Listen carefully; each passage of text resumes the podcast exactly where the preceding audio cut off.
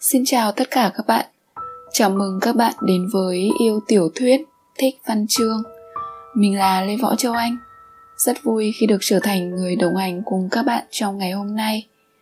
Với mong muốn mang các tác phẩm văn học tới gần hơn với quý độc giả, xin được giới thiệu các bạn phần tiếp theo của tác phẩm có tựa đề Em sẽ đến cùng cơn mưa của tác giả Ichikawa Takuji. Mộc Miên dịch Giọng đọc Lê Võ Châu Anh Xin mời tất cả các bạn cùng lắng nghe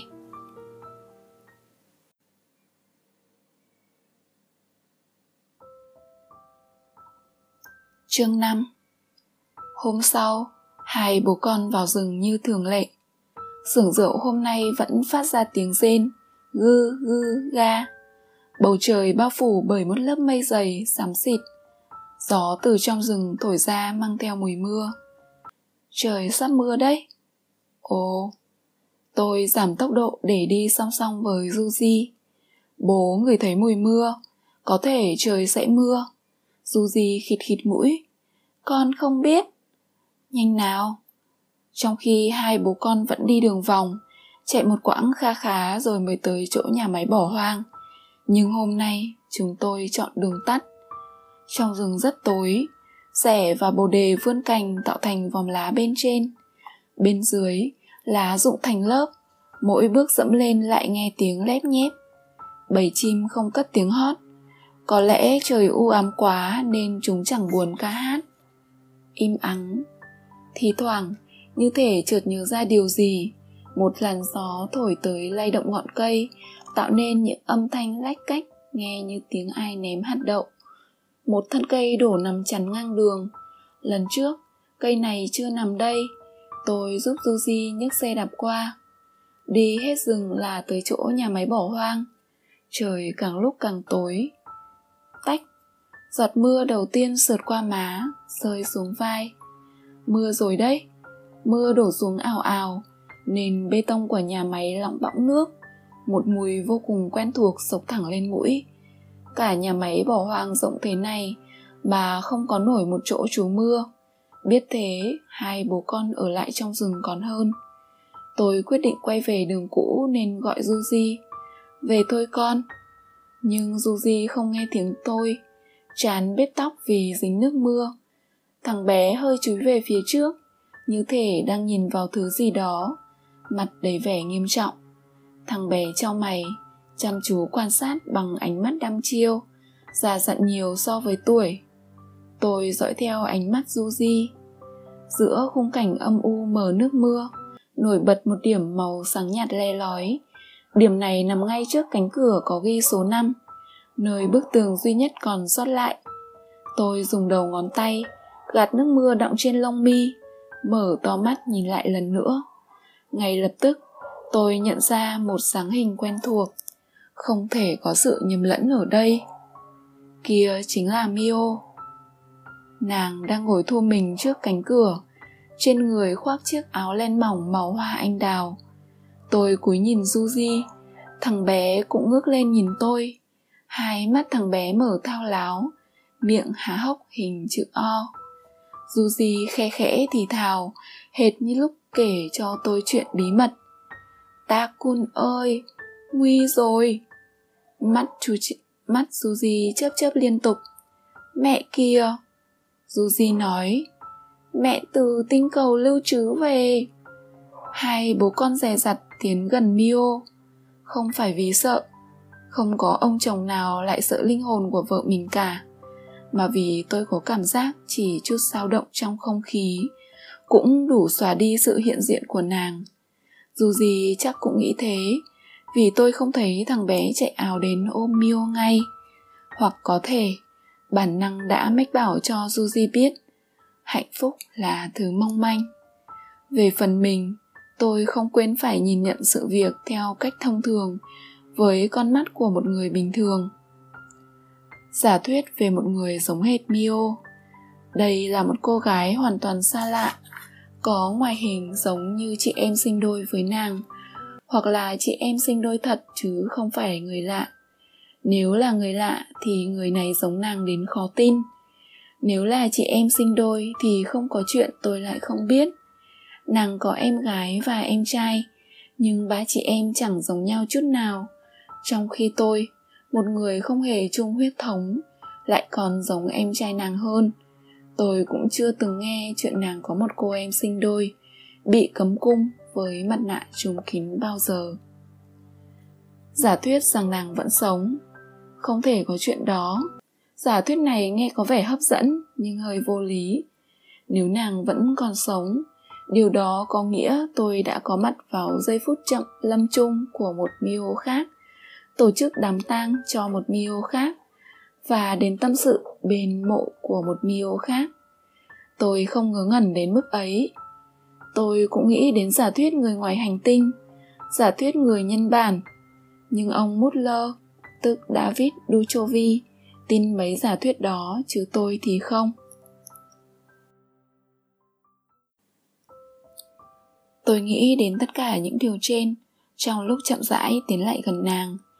Tuy nhiên, ý nghĩ chiếm trọn tâm trí tôi lúc này là người con gái trước mặt tôi đây chính là linh hồn vợ tôi. Bởi nàng đã nói với tôi, đến mùa mưa, em sẽ quay lại để xem hai bố con sống thế nào. Nàng đã giữ lời hứa, quay về gặp hai bố con vào một ngày mưa tháng 6. Khi chỉ còn một chút nữa là chạm được vào nàng, thì tôi nhận ra bên vành tay phải của nàng có hai nốt ruồi nhỏ xíu, chiếc răng khảnh trắng muốt thấp thoáng sau đôi môi khép hờ. Cô gái này không phải là ai đó giống hệt Mio, cũng không phải chị em sinh đôi hay người nhân bản.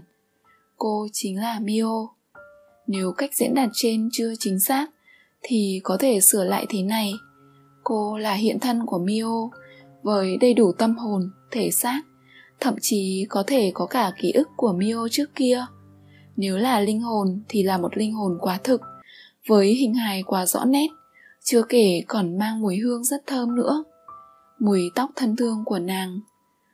Không thể so sánh mùi hương này với gì khác, chỉ có thể gọi đó là mùi hương ấy, thứ ngôn ngữ thân mật nàng dành riêng cho tôi, thứ ngôn ngữ có một không hai trên thế giới. Và tôi đang cảm nhận được ngôn ngữ đó. Không nhận ra sự có mặt của hai bố con nàng lơ đãng nhìn những giọt mưa vỡ hòa dưới chân. Tôi để ý thấy hai bầu má miêu đầy đặn hơn so với hồi nàng mất đây là gương mặt trước khi bệnh tình của nàng xấu đi. Trông nàng rất khỏe mạnh và trẻ trung. Có gì đó hơi mâu thuẫn. Một linh hồn khỏe mạnh. Nghe thật mâu thuẫn. Như kiểu một nhà tài chính hảo tâm. Hay Woody Allen có lối suy nghĩ tích cực. Nhưng biết đâu, linh hồn thường trở về hạ giới trong hình hài của thời kỳ hạnh phúc nhất. Dưới lớp áo len mỏng màu hoa anh đào là chiếc váy liên màu trắng không hoa văn.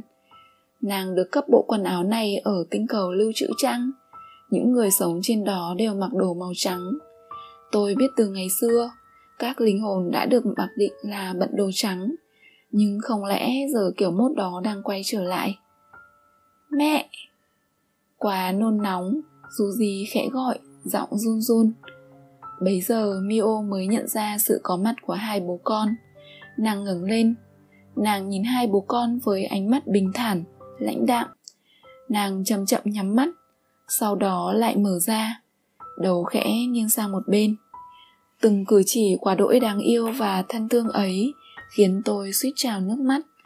Không nghi ngờ gì, đây chính là vợ tôi, dù nàng chỉ còn là linh hồn.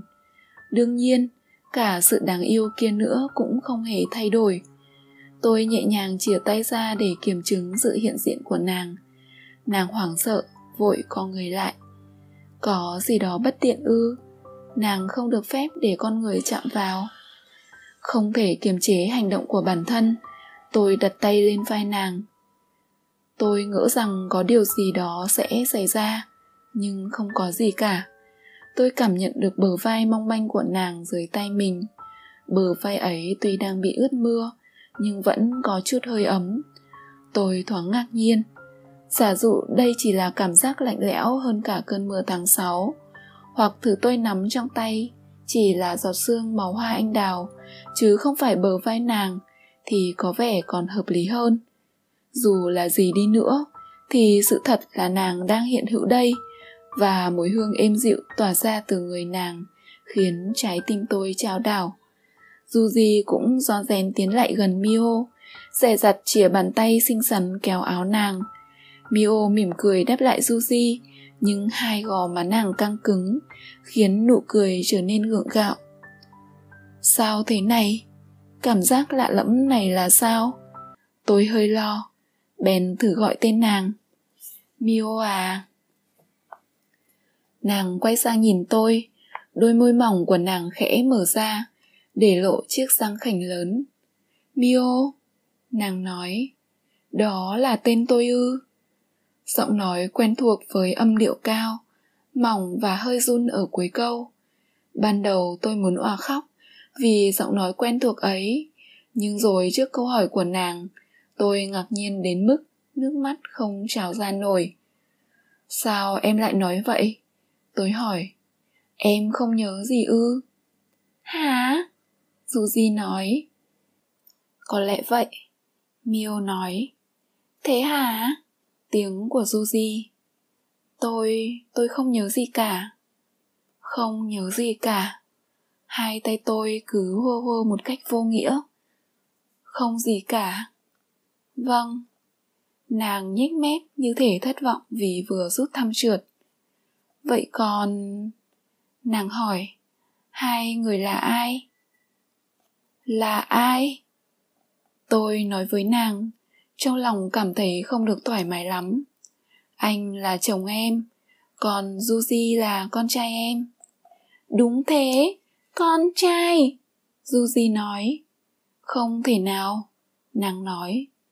Đúng vậy. Đúng đấy mẹ! Yuji nói. Khoan đã. Mio giơ một tay ra như muốn ngăn hai bố con đừng nói nữa tay còn lại nàng ôm lấy đầu mình. Khi tỉnh lại, tôi thấy mình ngồi đây. Nàng nhắm mắt, lần hồi lại trí nhớ với vẻ mặt nghiêm trọng. Chừng 10 phút trước thôi, tôi đã cố nhưng không nhớ được gì cả. Đây là đâu? Tại sao tôi lại ở đây? Tôi là ai mà lại ngồi đây nghĩ ngợi thế này? Nghe nàng nói, tôi bắt đầu suy nghĩ. Như vậy là nàng rơi xuống dưới này cách đây 10 phút trong khi đó, toàn bộ ký ức của nàng vẫn ở lại tinh cầu lưu trữ, nghĩa là nàng cũng quên luôn cả việc mình đang là một linh hồn. Có lẽ vậy. Tóm lại, chuyện này là thế nào? Hôm nay tôi đến đây cùng với hai người. Phải, tôi nhanh trí trả lời. Sao cơ? Yuji nói. Tôi khẽ cấu vào cái gáy mảnh khảnh của Yuji. Thằng bé im lặng bà chúng ta đã đến đây, chủ nhật nào cả nhà cũng đi dạo. Thật vậy à? Thật, tôi gật đầu. Anh và juji chạy vào rừng chơi, khi quay lại thì thấy em như thế này, chắc em đã bị ngã đập đầu vào đâu đó. Tức là tôi bị mất trí nhớ vì cú đập đầu đó. Có vẻ như vậy. Thật thế hả? juji hỏi. Tôi cầu gáy juji mạnh hơn nữa thằng bé liền im bặt. Dẫu sao em cứ về nhà với bố con anh đã, trí nhớ của em sẽ sớm trở lại thôi. Thật vậy ư? Ừ. Nàng từ từ đứng dậy, chiếc váy ướt dính chặt vào đùi, nước mưa chảy tong tỏng dưới gấu váy. Ta mau về thôi, để bị lạnh sẽ cảm mất. Vâng.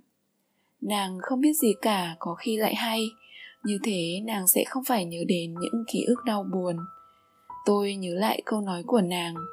Đến mùa mưa, em sẽ quay lại. Câu nói vào giây phút cuối cùng ấy. Nàng nói thế này. Phải rồi, em sẽ đến cùng với cơn mưa. Sau khi chắc chắn hai bố con sống ổn, em sẽ lại ra đi trước khi mùa hè đến, vì em không chịu được nóng. Nếu nàng không nhớ mình đã đến từ đâu, thì rất có thể nàng cũng sẽ quên luôn cả việc phải quay trở về tinh cầu lưu trữ và nếu vậy thì nàng có thể ở lại sống với hai bố con. Ba chúng tôi gồm tôi Suzy và nàng. Chỉ cần ba chúng tôi có thể sống cùng nhau thì việc vợ tôi là một linh hồn cũng chẳng có vấn đề gì. Thật sự chẳng có vấn đề gì. Mio và Suzy đi cạnh nhau trên đường mòn. Tôi dắt xe đạp theo sau. Ban đầu Suzy có vẻ căng thẳng và rụt rè, nhưng cuối cùng thằng bé quyết định chia tay về phía Mio. Mio nắm ngay lấy tay thằng bé. Suzy giật mình, ngẩng lên nhìn Mio. Nàng đáp lại bằng nụ cười dịu dàng. Suzy òa khóc nức nở. Dễ hiểu thôi, vì một năm rồi, thằng bé không được chạm vào tay mẹ. Nàng quay lại, nhìn tôi như muốn hỏi, thằng bé sao vậy? Sau này em sẽ hiểu Tôi nói, dù gì mít ướt lắm. Tôi nói trước như vậy, để phòng sau này nhỡ dù gì lại khóc không đúng lúc. Còn hơi dối trí tẹo thôi, vì em không nhớ gì cả. Thật à? Dù gì hỏi, giọng vẫn nức nở. Tôi tiếp tục nói, tảng lờ câu hỏi của Duzi. Em cứ đối xử nhẹ nhàng với con, đừng suy nghĩ nhiều. Trước giờ em vẫn làm thế. Miu gật đầu tỏ ý rằng nàng đã hiểu. Nàng đặt tay lên đôi vai mảnh khảnh của Juji, rồi kéo thằng bé lại gần. Cảm nhận được hơi ấm từ mẹ, Juji đắm chìm trong cơn say dịu êm của nước mắt. Thằng bé đã chia tay mẹ một lần rồi, nếu nó lại phải đối mặt với nỗi đau mất mẹ thêm một lần nữa, thì cuộc hội ngộ này ngay từ đầu đã chẳng có gì vui. Trước khi mùa hè đến, Miu đã nói vậy nếu câu nói ấy là sự thật thì tôi còn rất ít thời gian. Phải tranh thủ làm nũng mẹ thật nhiều vào. Tôi thì thào với Duji lúc này đang gục mặt vào lưng Miu khóc nức nở, tay vẫn túm chặt gấu váy nàng.